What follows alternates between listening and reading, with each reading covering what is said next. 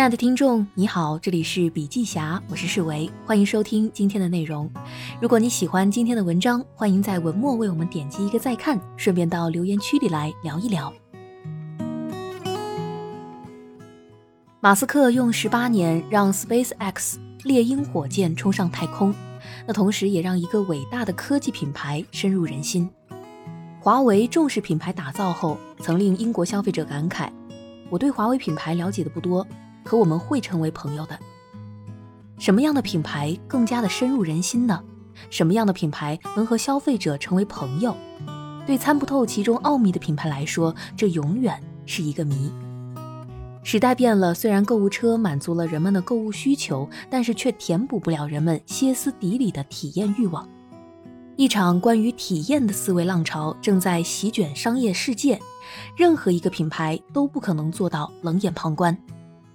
今天，笔记侠将以一种全新好玩的内容形式，用八个问题带你看清，到底什么样的思维才能做好品牌。依次点亮八个问题的答案，相信你会在品牌商战的丛林中找到一条突围之路。坚持学到文末的同学可获得一张神秘的体验思维知识地图。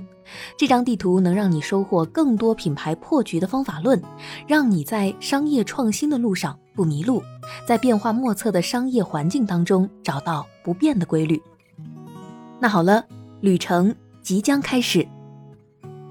第一个问题：深陷红海，你的品牌如何抢先上岸呢？马云曾说：“要倒立看世界，这是一种由外向内的思考。反过来思考这个世界，更容易得人心。价格竞争、成本竞争、同质化，稍不留神，品牌便会卷入红海竞争当中。因此，品牌想要红海突围，也要从消费者的需求出发，逆向推导。今天，消费者不再只关心标签上的价格，也开始期待更有价值的消费体验。”如果你的品牌理念还停留在了十年前，一定会被消费体验需求的浪潮淘汰掉。那些想着我要赚钱、我要流量的品牌，永远也无法理解消费者对消费体验的最基本需求。品牌到了必须刷新思维的时刻了。消费者想要什么样的生活？消费者想实现什么样的目标？消费者为什么要喜欢我的品牌？谁能最先完成思维变革，谁便能抢先上岸。而上岸的关键点就在于为消费者提供好的体验。第二个问题，品牌如何精准营销，识别伪需求？什么是伪需求？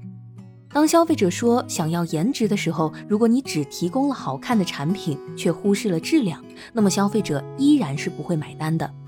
要颜值就是伪需求，消费者当然要颜值了，但是他们没有说出前面的修饰语，有质量的颜值，这才是真正的需求。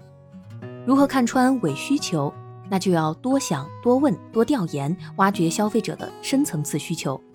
品牌要清楚地意识到，因为每个人的性别、年龄、居住地点、感情状况、子女情况。个性能力、生活习惯、受教育程度、职业状况、收入水平都是不一样的，所以他们对品牌的需求也都是不同的。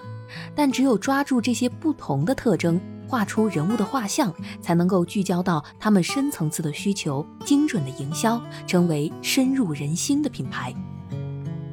第三个问题，如何发现消费者痛点，打造峰值体验？那些总是能给消费者带来峰值体验的品牌，从来都不是靠一步登天的运气，而是靠着长途跋涉的耐心和精益求精的细心。他们永远站在消费者的视角，低头拉车，抬头看路。他们永远站在消费者的立场，切实转换体验当下。在每一次与消费者的深度接触中，他们都时刻的关注着消费者的情绪变化。记住人们对自己有什么样的质疑和不满，在每一次品牌迭代的过程当中，他们不断的优化自己的产品与服务，精心设计产品的每一个细节，服务的每一个环节，竭尽全力的为消费者带来峰值体验。第四个问题，大家对你的品牌好感是如何被毁掉的呢？新商业的本质是新商业。这里的“心”是指心脏的“心”。只有心系消费者的品牌，才能获得消费者更多的好感、期待与信任。无论是在亚马逊还是在华为，以客户为中心都是公司最核心的文化。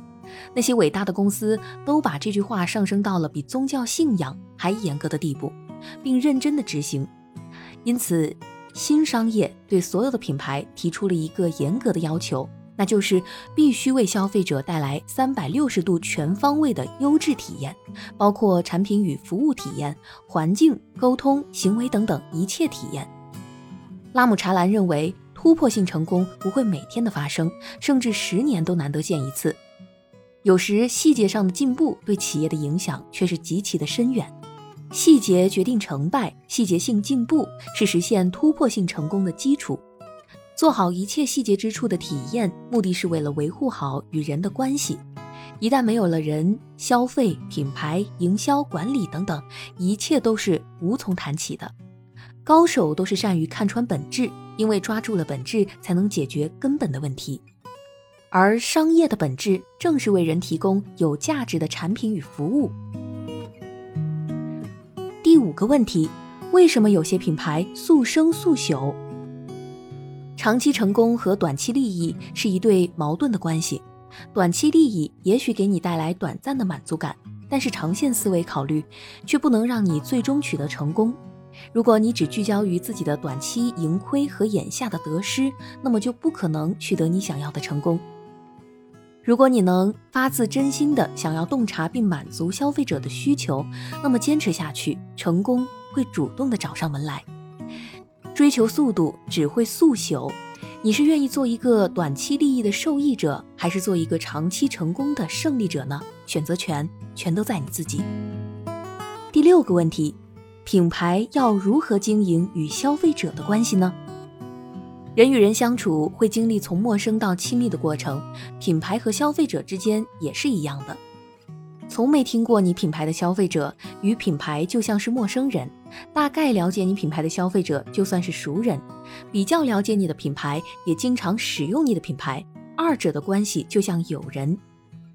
非常认可你品牌的消费者与你的品牌关系就如同家人一般，品牌可以和每一个消费者都变得像家人一样，家人之间存在着偏爱，让消费者对你的品牌偏心偏袒，你的品牌就能长期的升值。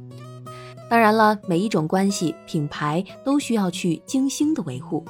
在陌生人面前要增强接触，提高自己在对方内心的存在感。那对于熟人，要在关键时刻把握机会，推动关系升级；对于友人，要创造你与对方的共同记忆；而对于家人，也不能荒废掉关系，要主动的维护，深度互动，共同的成长。第七个问题。产品创新如何走出俗套？移动互联网时代，品牌争夺的不是流量，而是场景。人们过去的生活、学习、工作场景都已经被技术模糊了边界，人们急需新的场景来满足自己新的生活、学习、工作习惯。那以网易云这款产品为例，它不仅在地铁上把一条条评论贴出了情怀，还联手亚朵开设了睡音乐主题酒店。也曾和京东合作，在情人节推出了情歌快递箱。网易的一次次场景创新，都成功的点爆了人们的消费欲望。场景是流量的入口，场景创新带动产品与服务的创新。场景创新的关键点在于设身处地的为他人着想，影响消费者的情绪与需求。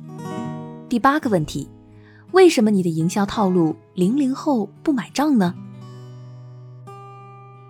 零零后新势力在消费市场上崛起，他们代表着最具个性的消费需求、更强劲的消费力量以及最简单的消费动机。这一群年轻消费者的出现，让众多品牌的营销套路瞬间就玩得不灵了。想让零零后为你的品牌消费，其实也不难，只要你跟他们打成一片，想他们所想，拿出有趣味还能促进成长的产品，他们就会买账了，甚至成为你的脑残粉。这就是零零后追求的体验，他们对好与不好拎得太轻了。总有一天你会发现，这些零零后简直太可怕了。他们信服的就只有实力，一切套路都会在他们面前现出原形。那好了，认真看完了上面的八个问题，你有哪些思考呢？当下，尽管国潮崛起，品牌开始追逐匠心，中国制造进入了新时代，但实际上，在中国市场，品牌的势能增长依旧艰难。品牌不是自己长出来的，企业从无品牌到有品牌，再到好品牌，每一步都经历着被消费者信任或质疑、选择或抛弃。人、价值、可持续是今天品牌经营的三大破局点。中国经济正处于蜕变期，成败的关键取决于中国企业的经营模式能否实现从产品贸易向品牌经营的转变。谁能先迈出第一步，谁就能先看见新的世界。相信你能打造出下一个好品牌。最后留一个疑问：企业如何突破单一的角色，与其他品牌协同合作，实现共生呢？好了，小伙伴们，在八个问题当中，你找到你要的答案了吗？快来扫文末的二维码，获取完整版地图，并知晓答案。